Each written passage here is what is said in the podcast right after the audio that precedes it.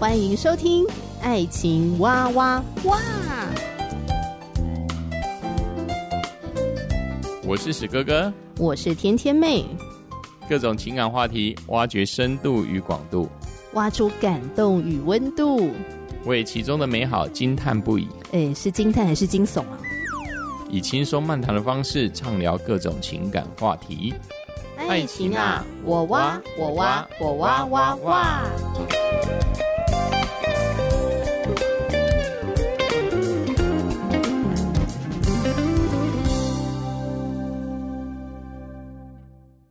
嗨，亲爱的朋友，我是天天妹，欢迎你收听《爱情哇哇哇》。你有没有生过病呢？你可能在想说，天天妹到底在问什么问题呀、这什么烂问题？谁没有生过病呢？又不是钢铁人，对不对？从小到大一定会有生病的时候，哈，大病或者是小小的流行感冒的生病，或者是像哎这阵子啊，因为这个新冠啊，而且它有不断的变种嘛，所以很多人都中招了哦。疫情带来了很多的改变。而当中呢，有非常非常多的不方便，甚至当疫苗不够的时候呢，哇，我们就觉得好紧张啊，好可怕啊，也会产生很多的担心，好，心理压力负担更重了。那亲爱的朋友，你是那个一生病就会去看医生的人吗？还是你会在那边流鼻涕呀、酷酷扫？隔了很长的一段时间，想说啊，靠自己的自体免疫力会不会好起来？呃，拖到后面呢，觉得哎呀，真的不能再拖下去了，才去看医生呢。像天天妹呢，我是那种啊，有点感冒的话，我就会想要赶快去看医生，希望可以赶快病好。好，不要继续的拖下去，因为继续拖下去呢，就会影响到史哥哥啊。他是补习班的老师，如果我传染给他的话，哦，那他可能就没有办法工作了。好，他没有办法一直说话，会影响到他上课教学。所以我一旦发现自己有点感冒的时候啊，我就想我要赶快去处理。但是我弟弟就不是喽，我弟弟呢，他就是那种会拖啊拖啊拖啊，因为他觉得还年轻嘛，他觉得自己很健勇哈，啊，所以往往呢都是拖个一两个礼拜哦，才要去看医生。那通常都是我们在旁边对他碎碎念碎碎念啊，呃，他被我们念到大概也快受不了了，所以就去看医生了。好，怎么会聊到这个呢？当身体生病的时候，就需要去看医生嘛。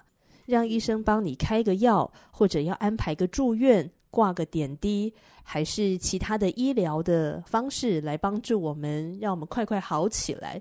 那有的严重一点的呢，可能是需要开刀。好，我想没有人呃去看医生的时候，医生会跟你讲说：“哎，这个就不用治疗啦，你就好、哦、放着。”好，你就不要管它了。好，可能有一些的病症是这样，因为已经无药可医，呃，或者是骨头的筋骨伤到了哈，那需要花时间让它休息，让它慢慢的康复。好，所以那个在家休养。但大部分我们去看医生的时候呢，医生都会很积极的来帮助我们治疗，希望我们的身体可以康复起来。如果对待我们自己的身体的状况哦，我们都知道要去看医生了，我们知道要赶快去做治疗了，希望让自己赶快康复起来了。那其实啊，在面对我们的亲密关系，在面对我们的婚姻生病的时候，我们是不是有一个警觉性，发现诶，我们的婚姻、我们的关系好像哪里怪怪的哦？有哪个部分呢、是平常我们忽略的？呃，但是它很重要，它要去处理，它要去面对的，要不然它继续拖下去呢，可能会越来越严重，让我们的婚姻关系更加的生病。那这时候要处理呢，啊，往往啊要把那个伤口打开。那打开的时候呢，难免就会很不舒服啊，很难过啊，很伤痛啊，等等的各种不舒服的情绪感受就会跑出来。可是你必须处理，否则那个伤口啊，那个脓包就继续在那里淤血，让伤口变得越来越严重。在幸福说明书的第十二章，我们要继续分享的是婚姻中得自由的步骤。那怎么样让原本困住我们，让我们觉得喘不过气来，或是让我们觉得槁木死灰的婚姻，让我们可以在这个婚姻里面可以重新的得着自由，重新的得着满足呢？哇，那我们需要经过几个步骤，如同动手术一样。但是如果这个方法对我们的婚姻很有用，对我们的亲密关系很有用，你会不会想尝试呢？我相信，就像看医生一样嘛。如果我们知道说，哦，看医生呢是可以让我们好起来的，我们会带着个盼望去看医生。那婚姻也是一样，我们要带着这样的一个盼望去面对我们的婚姻，相信我们的婚姻是有方法可以让我们的爱死灰复燃的。那么上一集的内容，我们分享了前面的三个步骤，哈，因为总共这个手术哦有七个步骤。那我们上一集呢已经分享了三个步骤。第一个呢就是先思考啊自己尚未离开父母的部分，因为这个会对我们的人格跟亲密关系产生负面的影响。离开父母指的是心理长大，而不是行为上的遗弃。它也包括了经济。情绪、生活的习惯、内在的价值观等等，我们跟配偶也可以一起来想一想，我们会不会一直花力气取悦彼此的原生家庭，而没有更多的花心思来经营现在的这个家庭呢？我们彼此的关系是不是生命中的优先关系？诶，我们要知道哦，这样想不是一种自私的基础哦。夫妻关系好，才有亲子关系以及一起孝敬双方家长的机会。所以，这个优先次序是非常重要的。我们要思考一下哦，我们这个优先次序有没有有没有对？还是我们的次序是有点相反过来？这个原生家庭的父母是我们呃顺序的第一位，然后第二位可能是工作。或者是小孩，或者其他的，然后第三位、第四位可能才是配偶啊。那这个次序呢，就是错误的，需要重新的调整。配偶一定是我们关系的优先的第一位。好，那当然，这个第一位的意思不是只说取代上帝哦。那当然，如果曾经批评彼此的父母，也在这个时候来认罪。如果父母没有善待我们，则要祷告饶恕他们。那如果你是再婚的人呢？你要处理之前的关系，确定都过去了，没有伤害，带进现在的婚姻里面。好，那么第二个手术是什么？第二个手术就是啊，开始思想原生家庭还有原生的家族带给我们的影响。我们是不完美的人，也是由不完美的父母养大的。我们可以一起列出我们和配偶哦，在婚姻当中犯下的错误，然后请求彼此饶恕，也看一看有没有一些是家族的习性，而且是恶习。求上帝帮助我们，可以脱离这样一个负面的习性、不好的习性。那这个部分需要花比较多的时间去思考、去沟通。接下来进入第三个手术的步骤，就是要处理自己的人际模式，彼此之间该有的六个态度是爱、接纳、尊重、顺服、感激、信任，是否足够？然后在上帝的面前彼此认罪，再次的立约。好，以上几点呢，如果想知道的更详细，可以回听上一集的节目。好，如果走完前面这三个手术步骤啊，就可以进入第四课，破除性捆绑。嗯，我真的觉得哦，性这个话题呢，在华人的家庭里面哦，一直都是蛮禁忌的。即使我们活在那么现代化的一个时代，还是很少家庭成员彼此之间会聊性的话题。呃，父母很少跟孩子聊，孩子呢也多半不会跟父母聊，孩子多半就是自己用手机啊、网络啊去研究啊，或者请教自己身边的同才哈、哦、朋友哈，不太会跟父母聊，因为我不知道你是一个能够敞开跟你的家人或是跟你的亲密伴侣聊性的话题吗？还是你会觉得有一点害羞、有一点尴尬，或者想聊，但是又不知道怎么样开口？所以总而言之，性的话题在华人的家庭里面一直都还蛮困难的，可是它却是非常重要的。而当家人或者是配偶彼此之间能够聊性的话题的时候，这多半也考验了我们彼此的信任感。我们对对方是否有足够的信任？我们相信对方是能够接纳我们的，我们知道对方是爱我们的，呃，他不会因为我们所呃聊的这个话题而轻看我们，或者是拒绝我们。甚至我们除了性的话题之外，我们大多时候是无所不谈的。我曾经听到一个家庭教育讲师，呃，他是一个专门在教性教育相关的哦，他就告诉父母们说。如果你想跟你的孩子聊性的话题，你首先呢要先能跟他们谈心对话，接着你才有办法跟他们谈性说爱。所以，如果我们和家人、呃和配偶之间没有办法谈性对话，哦，没有办法聊天，没有办法畅所欲言，那几乎就不太可能可以聊到性的话题。不过呢，在这个手术的七步骤当中啊，哈，当我们历经了前面的三大步骤的时候，基本上啊，就是一个敞开的一个状态，而且还是一个在上帝的面前，我们都承认了彼此的错误，承认了彼此不足的地方，承认了我们都需要主耶稣的救恩，也需要彼此饶恕。好，所以在这三个步骤走过的时候呢，是一个很敞开的一个状态，那就可以进入到第四个手术步骤——破除性捆绑。恳求上帝来揭露我们是否曾经在身心灵上得罪过上帝，也得罪过配偶。不要轻忽漠视上帝让我们浮现脑海的任何事情，其中包括另一个人的肉体触摸。或者对另外一个人的性幻想，圣经教导我们，个人没有权柄主张自己的身体，乃是在配偶。我们应当满足彼此的性需求。然而，我们的配偶不能够解决我们的淫欲的问题，唯有耶稣基督能够破除这些性的捆绑，也就是说，性瘾的部分。所以，假使是我们自己，或者说配偶在性方面有这个性瘾上的挣扎，所以我们是可以一起来到上帝的面前来祷告。我们祈求上帝帮助我们从性捆绑当中得到得着释放，能够回应尊重彼此的需求，也求主耶稣来释放我们从淫欲里得自由。甚愿。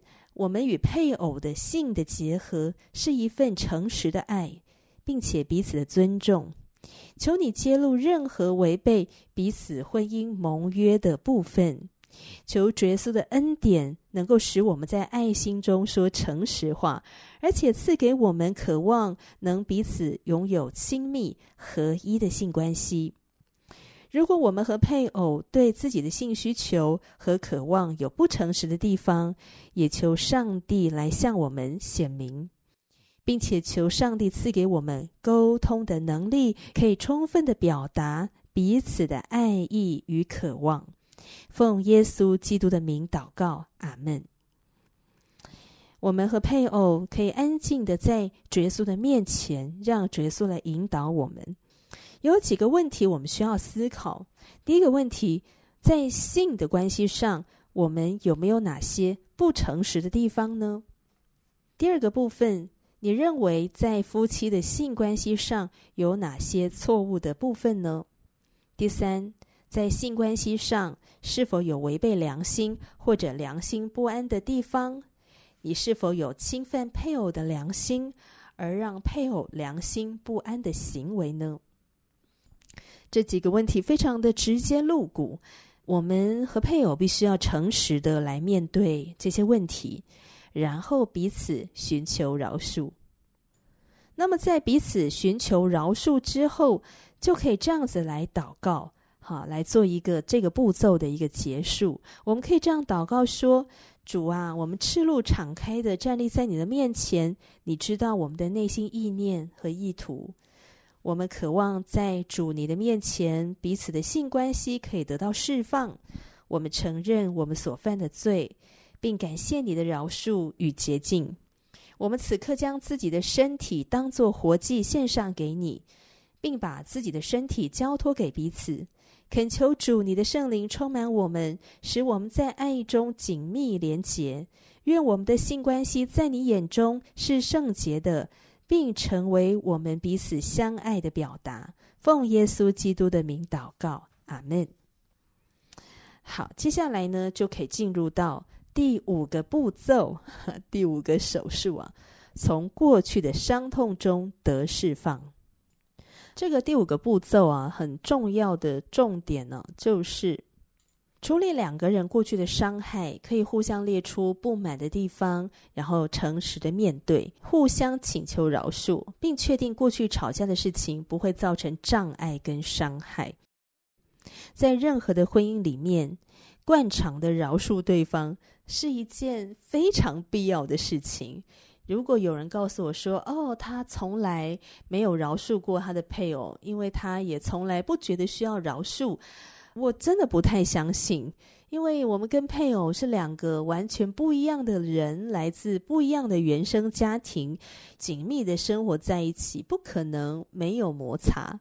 所以会讲出说：“哦，我从来不需要饶恕配偶这种话的人呢，他要么就是活得非常的压抑，要不然就是一副无所谓的状态，完全不在乎。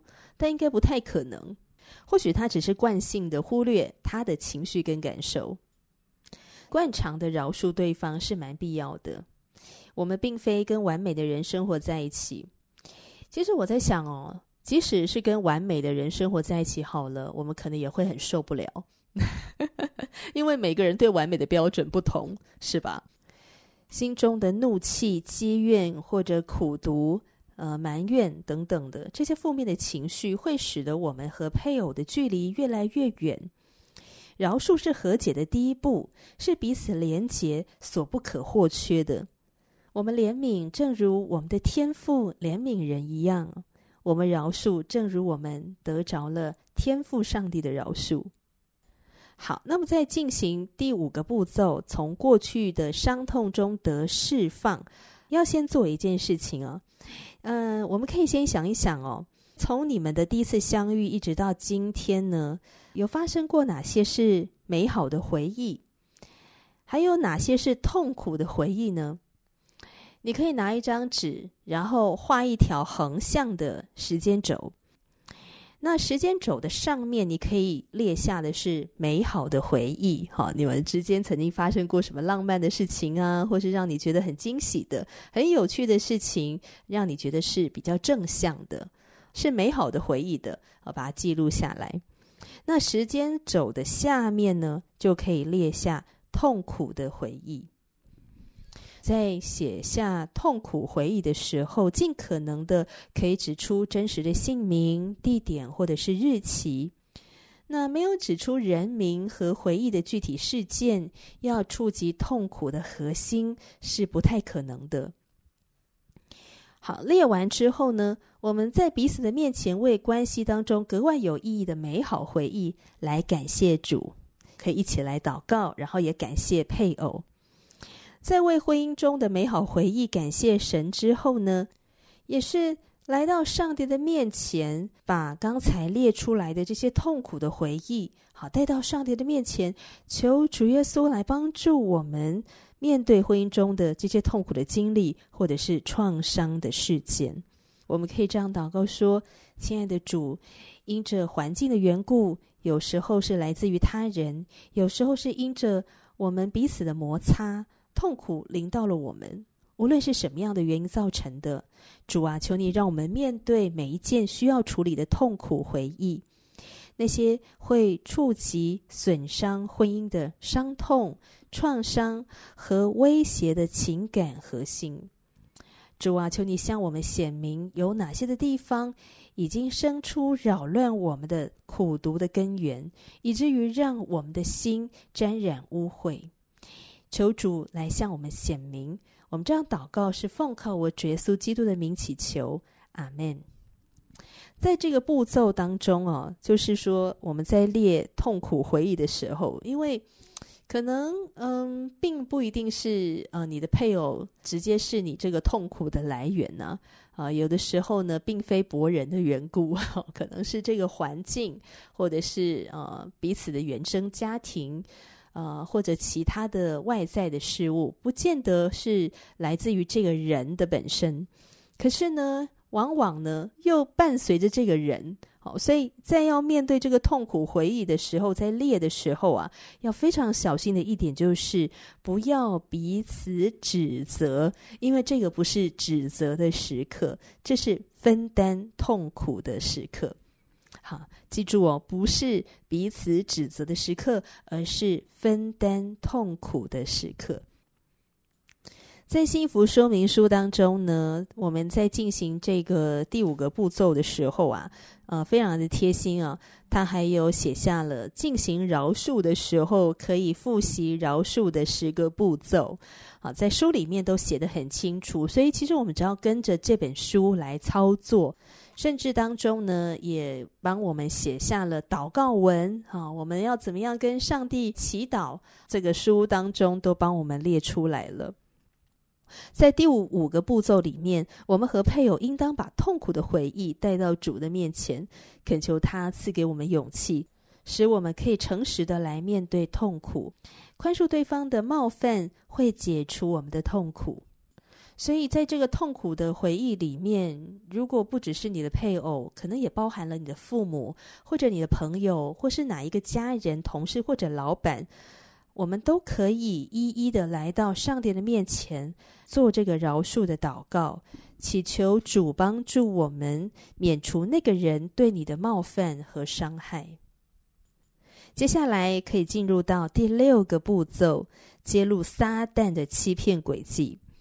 因为撒旦的目的呢，就是要让人对基督的工作起疑心嘛，对不对？然后不相信啊，产生这种不信的心理。那撒旦的目的呢，也要拆毁我们的婚姻跟家庭。撒旦主要的武器就是欺骗，然后试探跟控告。他也会使用骚扰、沮丧，还有什么理想破灭啊等等这些的工具来破坏我们的婚姻。舌头是魔鬼最常使用的工具。我们不是变得张口结舌，讲话可能结结巴巴的哦，或者拒绝在爱中说诚实话。或者呢，说一些负面的言语，好拆毁对方的批评的言语，这个时候舌头就成为摧毁关系的武器了。然后家庭呢，就变成了战场，而不是刀枪不入的阵地城堡。我们的渴望应该是家庭中的每一个成员成为建造工程的人员，而不是拆毁工程的人员，是吧？那有时候，这个拆毁工程的人员呢，有可能是来自于旁边的左邻右舍，或者是啊那些七嘴八舌的人。他可能表面上给你关怀建议，可是却要你离婚，或者是要你离开你的家庭，离开你的配偶，呃，并不是要帮助你们走这个让关系和睦的哈这样的一个目标道路。所以这时候呢，我们就要求主耶稣来向我们显明。这些来自于身边的人的这些言论，到底是敌还是友呢？到底是能够使我们站立稳固，还是会拆毁我们的呢？求主赐给我们智慧来分辨，然后也要求主赐给我们的信心来抵挡。要相信基督是我们家之主，我们都在基督的保守遮盖底下。基督要带领我们这个家庭，要带领我们的婚姻来得胜。当我们把自己的婚姻家庭交托给主耶稣的时候呢，我们也要思考，我们是否曾经把任何可以当做偶像的物件带回家，或在家中摆放非基督教的宗教的物品。这些物品可以成为撒旦自由来去家庭的一个根据，或者是否有色情的影片、档案、杂志或者书籍，或者是在你的手机里面的这些资讯。有没有异教或者是假宗教的资料呢？有其他必须从家里除掉的东西吗？恳求主耶稣来向我们显明，任何可能是会构成得罪上帝的物品。我们在上帝的面前恳求饶恕，再次的立约，然后把这些不当的物品把它清除掉。过去可能我们因着无知，所以我们犯下了一些错误。但如今主耶稣若向我们显明了，那我们就积极的去处理它，然后弃绝过去在房子里面所发生的那些不讨耶稣喜悦的事情，祈求耶稣庇护我们的房子、我们的家庭和婚姻，并且渴望在生活各个方面能够尊荣耶稣。这样的祷告是奉靠我主耶稣基督的名，阿门。那我觉得在做这个祷告的时候啊，有一个非常重要的一个重点哦。它其实啊，就是再一次的宣告一件事情，就是我们的身份。好，我们的身份是上帝的儿女。我们透过祷告来命令这些邪灵离开我们，我和我们的房子和我们的关系，然后破除不利于这房子产业所有物以及自己身上的每一个咒诅。当我们透过这个祷告的时候，就代表说：“主啊，我们这个人跟我们所拥有的一切，都降服在你的权柄底下，因为我们是你的儿女，我们是你的仆人。”哦，所以我觉得这个祷告是有一个很重要的重点是在这里。好，接下来我们就可以进入最后一个步骤啦！哇，手术要来到最后一道了，就是更新基督徒婚姻。无论是否为基督徒，结婚的人都有份于上帝对婚姻的创造秩序。只是这个秩序呢，在现代人婚姻观渐渐式微之后啊，遭到了严重的破坏，甚至包括连在教会的基督徒婚姻里面啊，也遭到了破坏。因为撒旦的谎言就是啊，我们是已婚的单身人。仅仅是由一份人际关系和社会的契约所约束的，那就意味着，只要婚姻当中啊，任何一方觉得，呃，对方跟自己之间存在着不能和好的这个差异，那婚姻的盟约随时都可以打破的。可是，在基督里的婚姻并不是这样，并没有所谓不能和好的差异，因为我们已经跟基督和好了，我们也得到了和好的职分。所以，透过圣经的真理告诉我们，婚姻的盟约是透过基督徒婚姻的结合来约束我们。这一份在主里的新的关系，是一直持续到配偶一方死亡才结束的。合约可以被取消，但盟约的关系是持续一生之久的。